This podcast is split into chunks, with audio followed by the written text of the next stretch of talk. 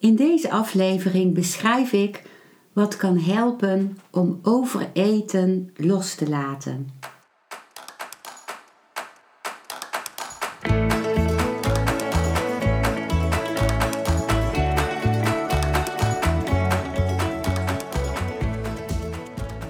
Welkom bij een nieuwe aflevering van Modita's podcast Van Pijn naar Zijn. De podcast waarin ik je meeneem voorbij de pijn in je leven naar wie je diep van binnen bent. Hoe kun je beter omgaan met je gevoelens? Hoe vind je rust in je hoofd?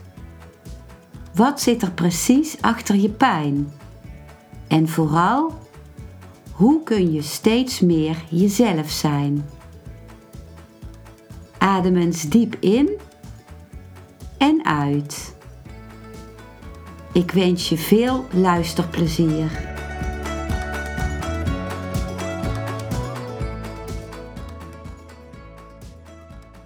Het is mijn eigen ervaring dat wanneer er iets spannends gebeurt of iets mij geraakt heeft, dat dan mijn eerste reactie vaak is om te gaan eten. Om iets te gaan eten wat ik lekker vind of uh, chocola te pakken.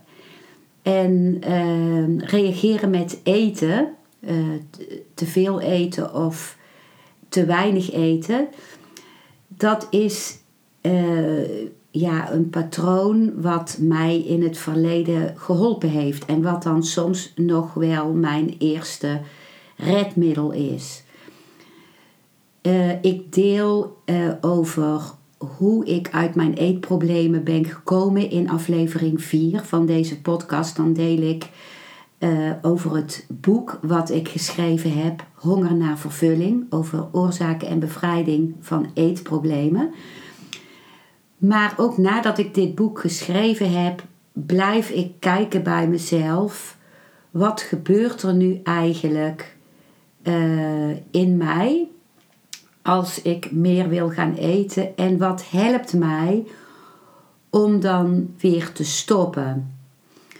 En niet dat dat altijd lukt, uh, maar ook wat, wat helpt mij om als dat niet lukt, om daar compassie voor te hebben. Dus hierover deel ik in deze aflevering. Ik begin met het compassie hebben voor mezelf, omdat dat zo wezenlijk is. Ehm, het is zo verleidelijk soms om de innerlijke criticus erbij te halen, die dan zegt van, oh jee, slap Janus, wat heb je nou weer gedaan? En Ehm, ja, kun je nog steeds niet meteen gaan kijken naar wat er gebeurd is en daar met je aandacht naartoe gaan. Maar dat is niet helpend. Dat, dat, uh, dat voegt iets toe aan de spanning die er al was. En dat nodigt uit, die kritische stem, om nog meer te gaan eten. Want het innerlijke kind in mij hoort dat, wat ik met die kritische stem zeg. En als een kind afgekeurd wordt of gecommandeerd wordt, dan zal het nog meer proberen om zich te laten zien. En dat kan, dan kan het heel goed zijn dat het innerlijk kind in mij nog meer gaat eten, omdat het gehoord wil worden en gezien wil worden. Dus ik heb ontdekt dat het belangrijk is om vanaf het eerste moment al mijn innerlijk kind vriendelijk toe te spreken. En dat doe ik bijvoorbeeld door te zeggen: Oh, er is blijkbaar iets aan de hand wat, wat jou in verwarring heeft gebracht of wat je uit balans heeft gebracht. En ook al weet ik nu nog niet precies wat dat is, en soms weet ik het wel, dan zeg ik, oh, ik weet het wel. Maar als ik het nog niet weet, zeg ik, oh, ik weet nog niet precies wat het is, maar er, er moet iets zijn wat jou heel erg geraakt heeft.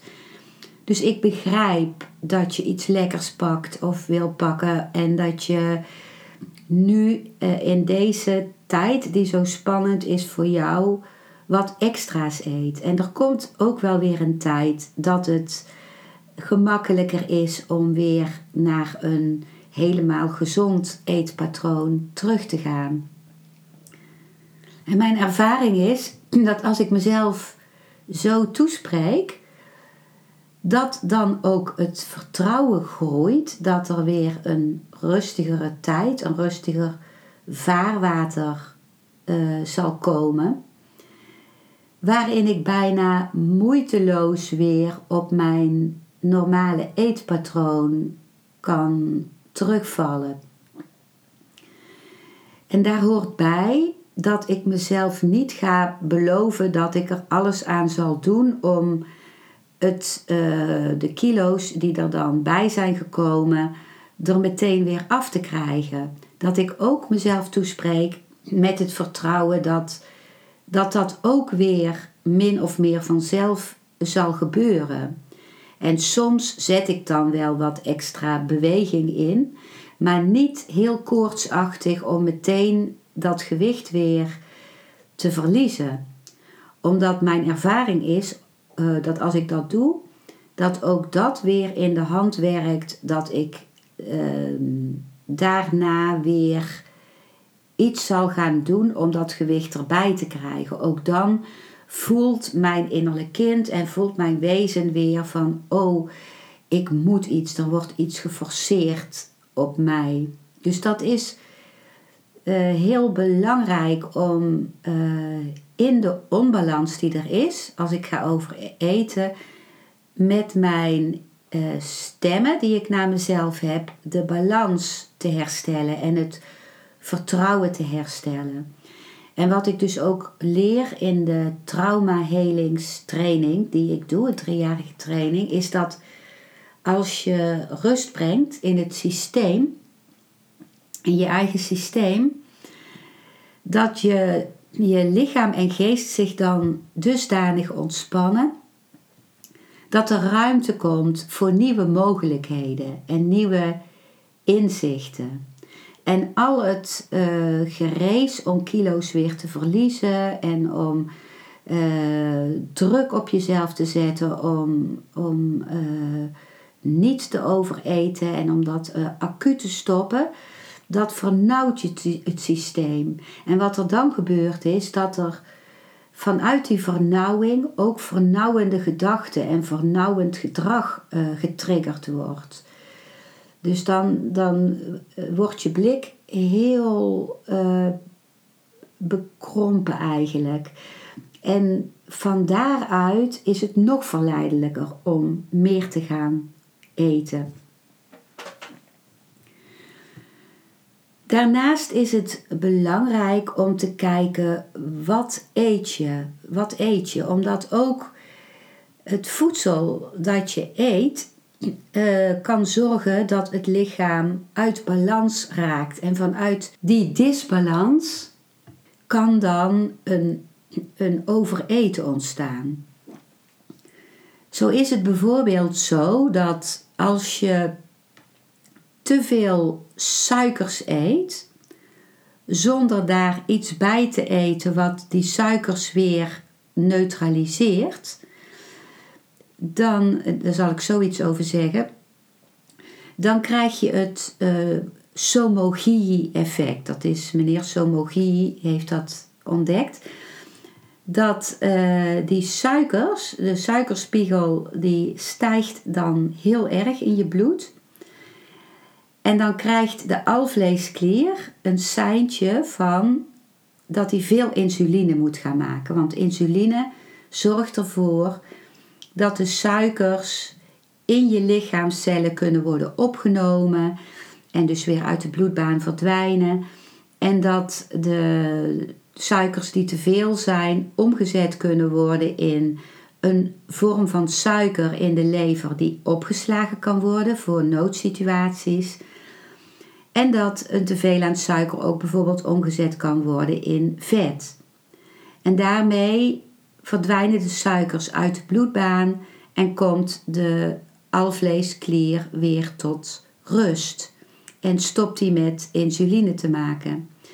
Maar als je heel veel suikers in één keer maak, eh, eet, dan komt er zo'n enorme piek aan suikers in je bloedbaan dat die alvleesklier eigenlijk helemaal op tilt slaat. Die denkt: Oh, dit is echt heel veel suiker. Nu moet ik enorm veel insuline gaan maken. Dus dat doet hij dan, dat is zijn taak en dat is ook uh, heel trouw aan je lichaam dat hij dat doet.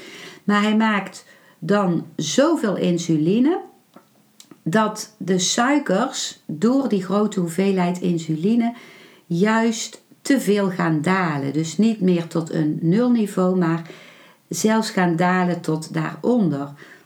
En wat je lichaam dan registreert is: help, ik heb onvoldoende suiker in mijn lichaam.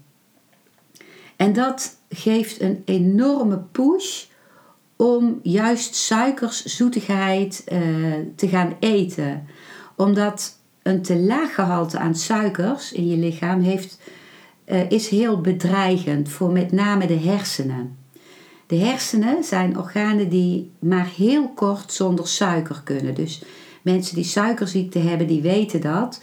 Dat een te lage bloedsuiker nog veel gevaarlijker is op de korte termijn dan een te hoge uh, bloedsuiker. Dus dan gaat je hele lichaam in een alarmstand om nog meer suikers te eten. En je krijgt dan ook echt een hongergevoel. Misschien ken je dat, dat als je te veel zoetigheid hebt gegeten, dat je dan juist daarna honger krijgt.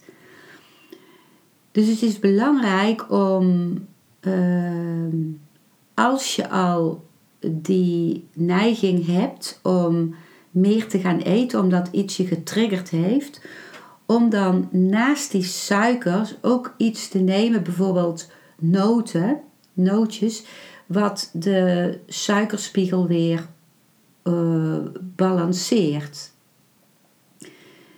Ik doe dat bijvoorbeeld, ik neem als uh, tussendoortje uh, in de ochtend en ook in de middag fruit. En in fruit zitten fruitsuikers. Dat zijn suikers die heel snel worden opgenomen in de bloedbaan, omdat die heel makkelijk door de maag kunnen worden opgenomen. Dus dan kan de suikerspiegel in één keer stijgen.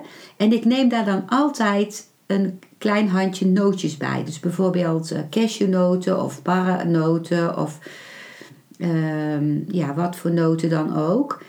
En dan merk ik dat ik niet dat trillerige effect krijg van het uit balans raken van de suikers. En dat ik ook niet de neiging heb, of veel minder, om daarna nog iets te gaan eten.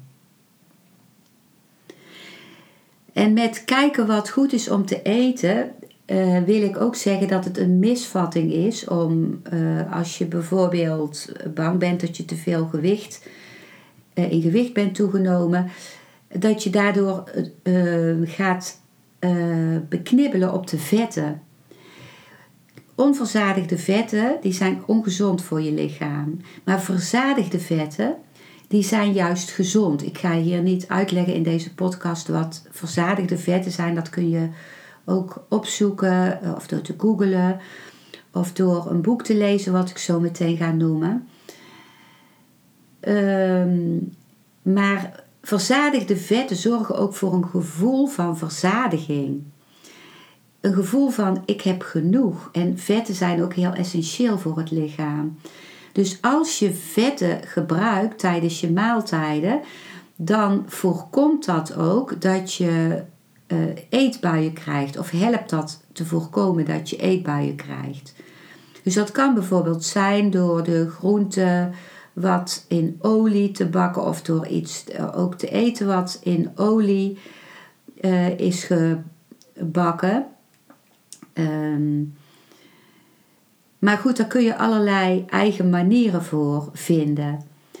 En een heel goed boek dat ik je kan aanraden en dat ik ook uh, noem in de beschrijving onder deze podcastaflevering, is het Energieke Vrouwenvoedingskompas. Dus dat boek heet Het Energieke Vrouwenvoedingskompas van Marjolein Dubbers.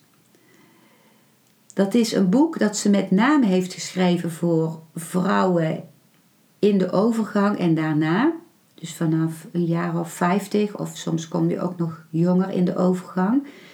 Maar in feite is het een boek dat voor iedereen goed is. En het beschrijft heel mooi en overzichtelijk de, hoe voeding en hormonen op elkaar inwerken, hoe de diverse hormonen op elkaar inwerken, hoe voedingscombinaties op elkaar inwerken. En het mooie van dat boek is, uh, vind ik, dat al lezende, dat je eruit kunt halen wat goed is voor jou. Want we zijn ook als individu allemaal anders. We reageren weer anders.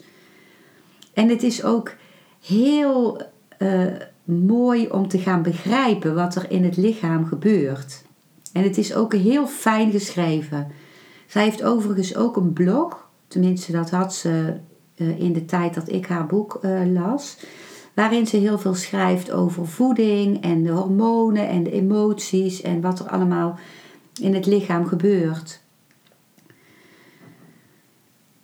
En ja, mijn ervaring is dat het echt een boek is om te hebben. Omdat het, het, dat is niet een boek wat je zomaar in één keer uit kunt lezen. Maar wat je misschien elke keer weer kunt nemen om er weer een stukje uit te lezen. En het is ook heel inspirerend, vind ik zelf. En een ander boek over voeding, wat mij heel veel heeft gebracht, is het boek Voeding en Spiritualiteit van Fons Delnoos en Patricia Martineau. Ook dat boek ehm, zet ik in de beschrijving onder deze podcastaflevering. Dus daarin beschrijven zij ook bijvoorbeeld een spiraal die kan ontstaan als je begint met ongezond voedsel tot je te nemen. Dat dat beschrijven zij hoe dat uitnodigt om nog meer ongezond voedsel tot je te nemen. En ook om daarnaast ook dingen te gaan doen die, uh, die ook uh, verveling en afstomping opwekken. Zoals gaan zappen uh, of, of zappen, ik weet niet of het zappen of zappen is, op de televisie of eindeloos gaan surfen op de computer zonder dat je weet waar je eigenlijk naar kijkt of Ehm, gaan hangen en niet meer in beweging kunnen komen. Waarmee ik niet wil zeggen dat rusten en niets doen niet heel kostbaar kan zijn. Maar ik bedoel echt hangen vanuit een soort negatieve energie. Dus zij beschrijven heel mooi dat verband. En ze beschrijven ook hoe je als ouder je kind uit, uh, kunt helpen om uit een negatieve cyclus te gaan van ongezonde voeding tot je nemen. Wat mij ook helpt om overeten tegen te gaan, is om één keer op te scheppen. En wel gewoon een vol bord, tenzij je natuurlijk helemaal geen honger hebt.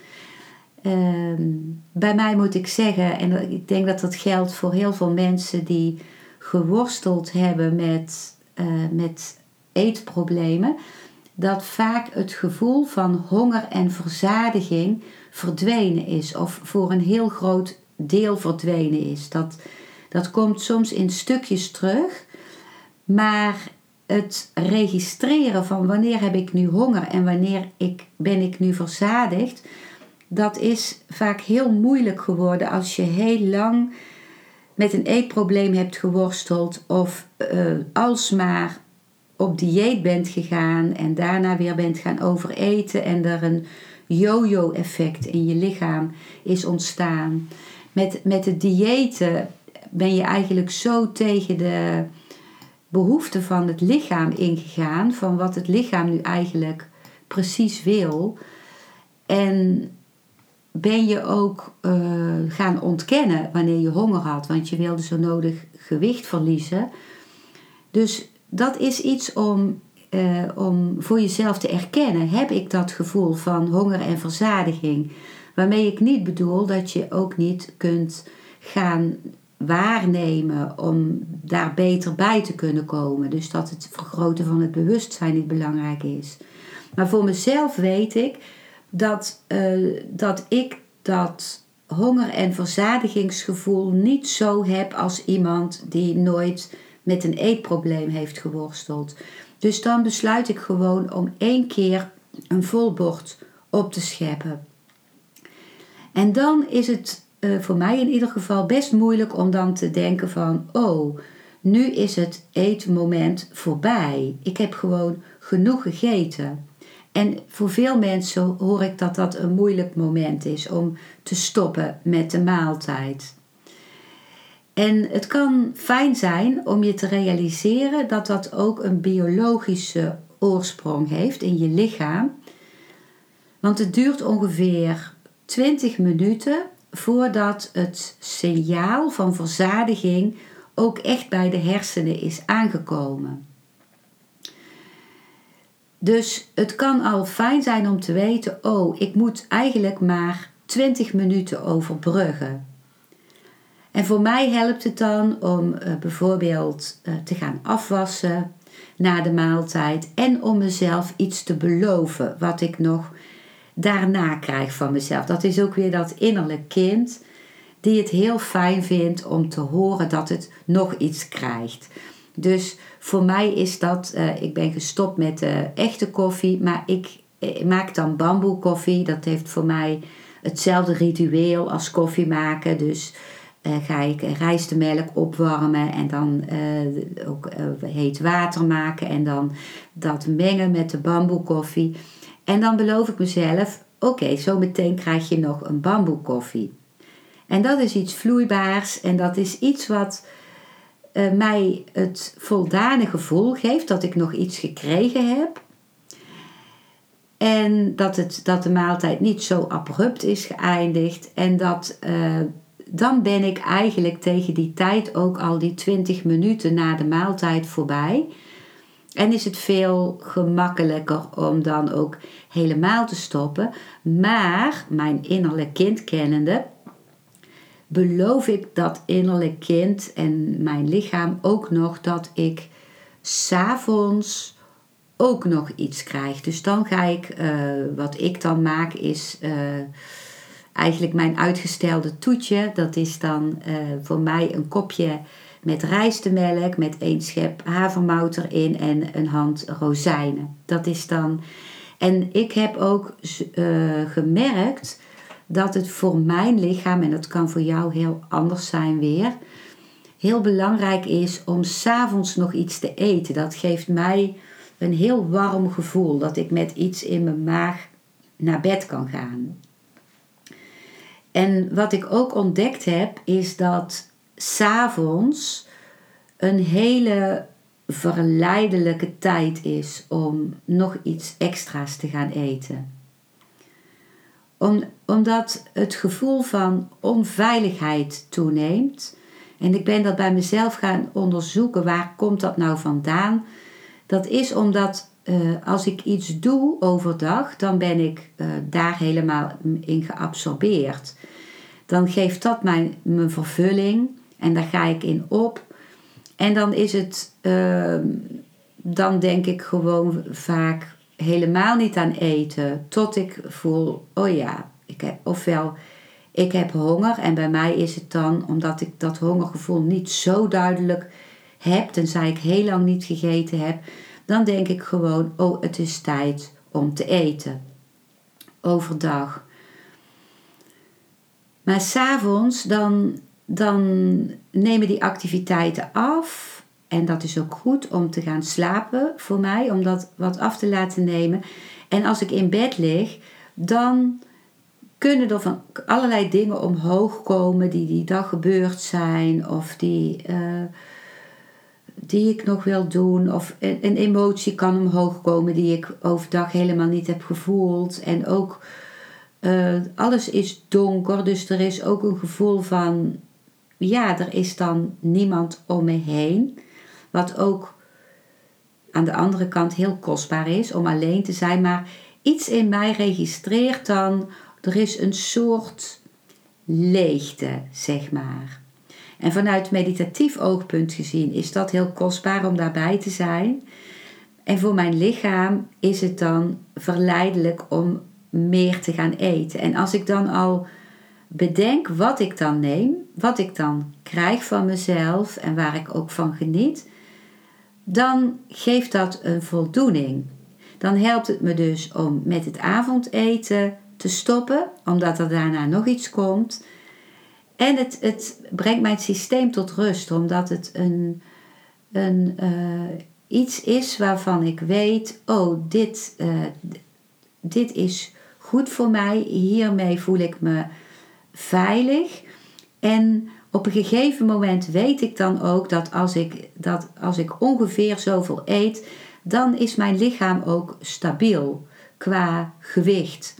En dan, uh, ook al eet ik dan soms iets, iets extra's op een verjaardag of op een. Uh, uh, omdat, of om, omdat ik met iemand in een cafeetje of een restaurantje iets ga drinken, met iets, iets, iets erbij bijvoorbeeld. Of ik heb tijdens een etentje extra gegeten.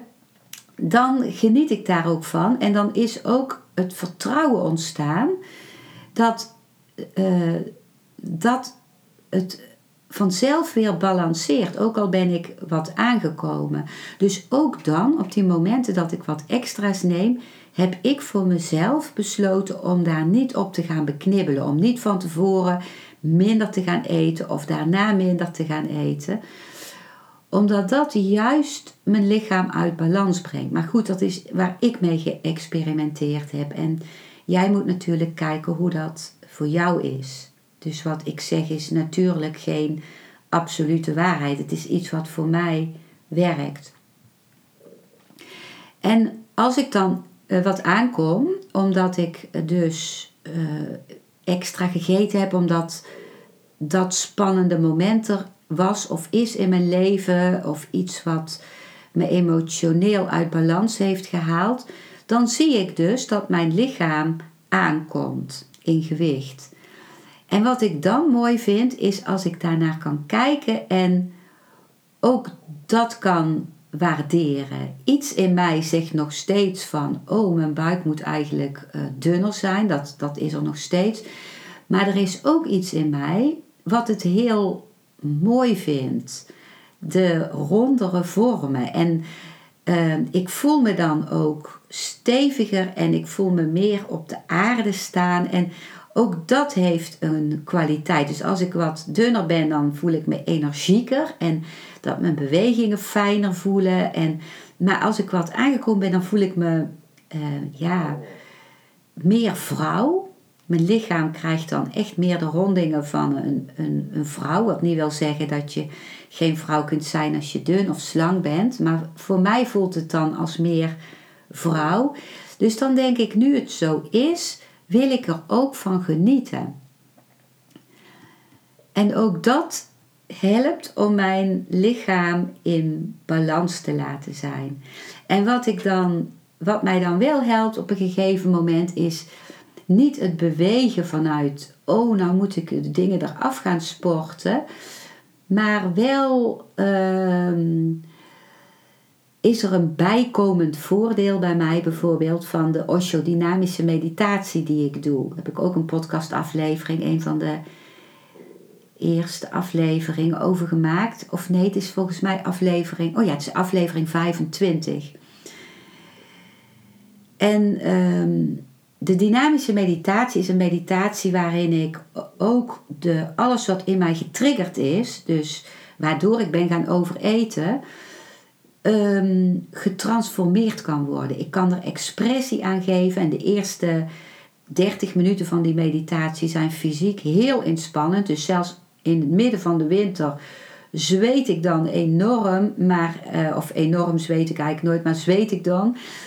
En uh, het is heel fijn om dan helemaal tot aan mijn limit te gaan. Dat is ook het fijne uh, voor de stilte die dan na dat half uur komt, waarin je bewegingloos staat en jezelf helemaal voelt zoals je bent, zoals je in de kern bent. En dan komt nog een kwartier dansen.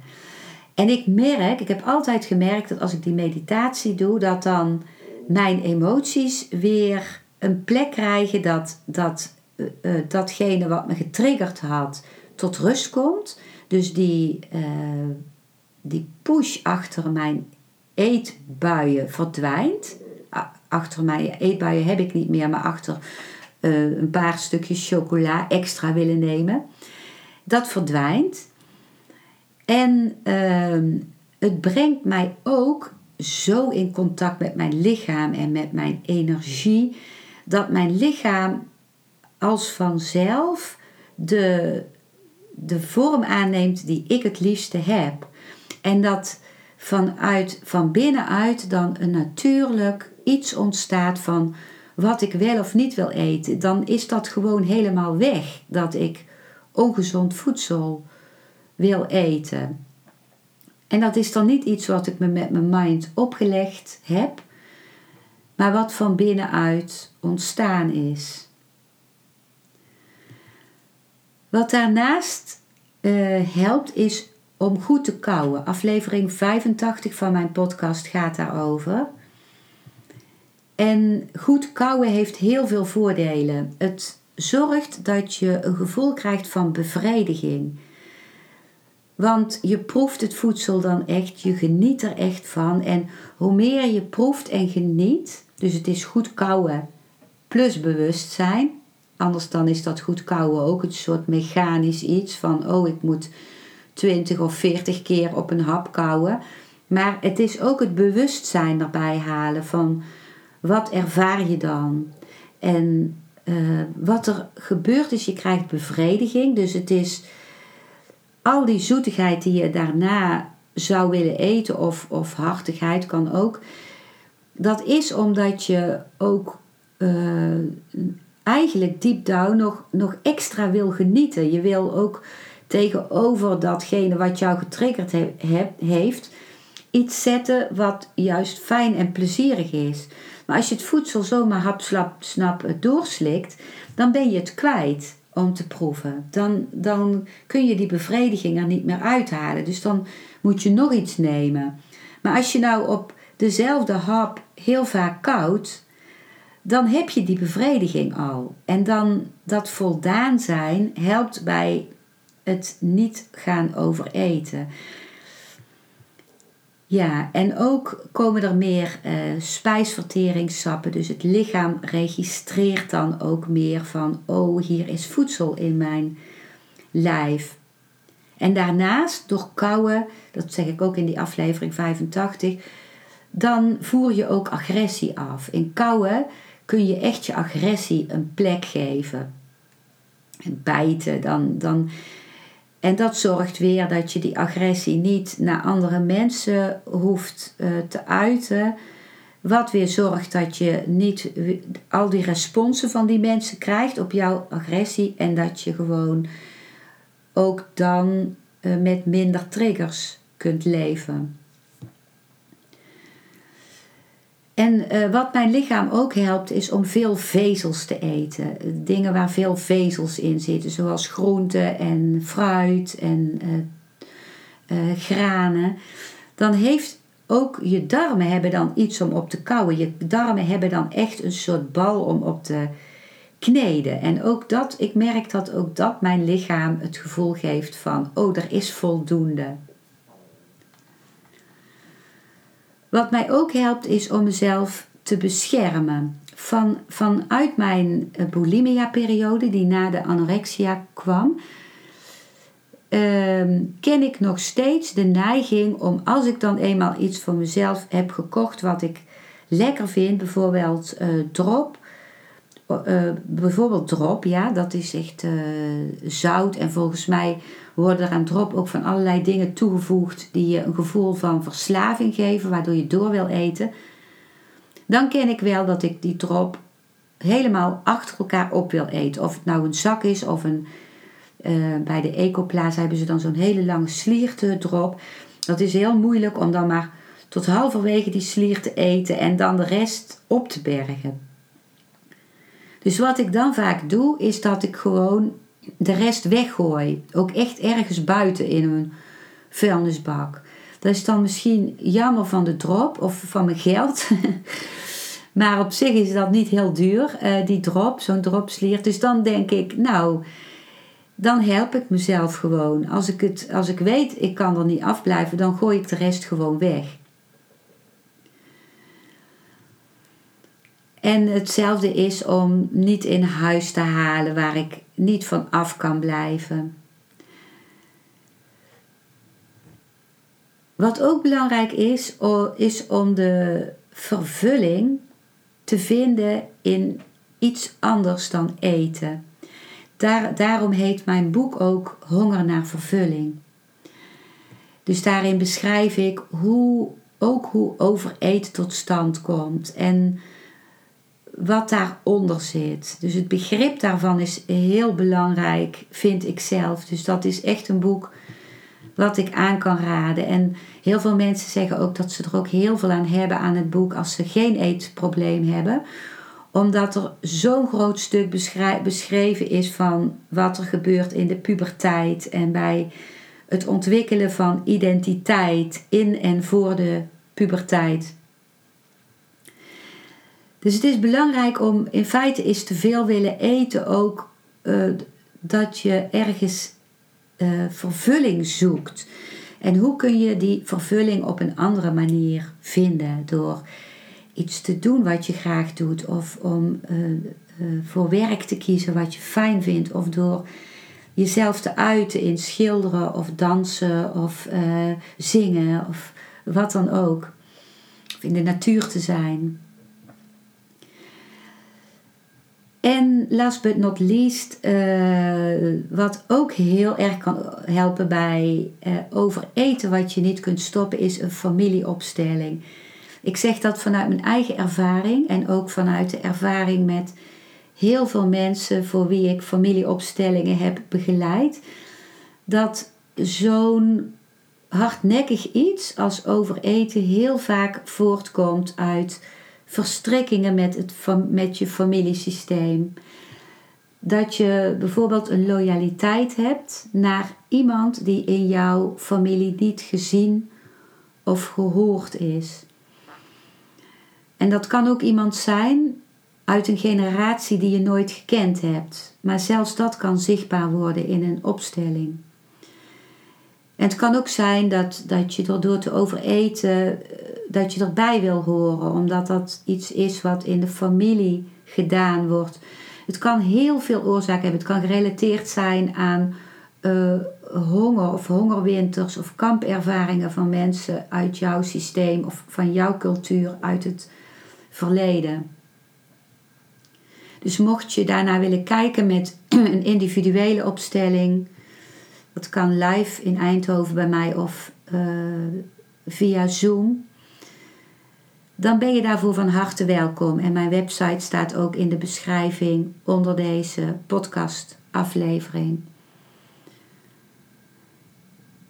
Ik ben uh, heel benieuwd hoe je deze aflevering hebt ervaren. En ik hoop dat uh, als je worstelt met overeten, dat, je er dan, uh, dat er dan iets is geweest in deze aflevering wat je heeft aangesproken of waar je mee wilt experimenteren.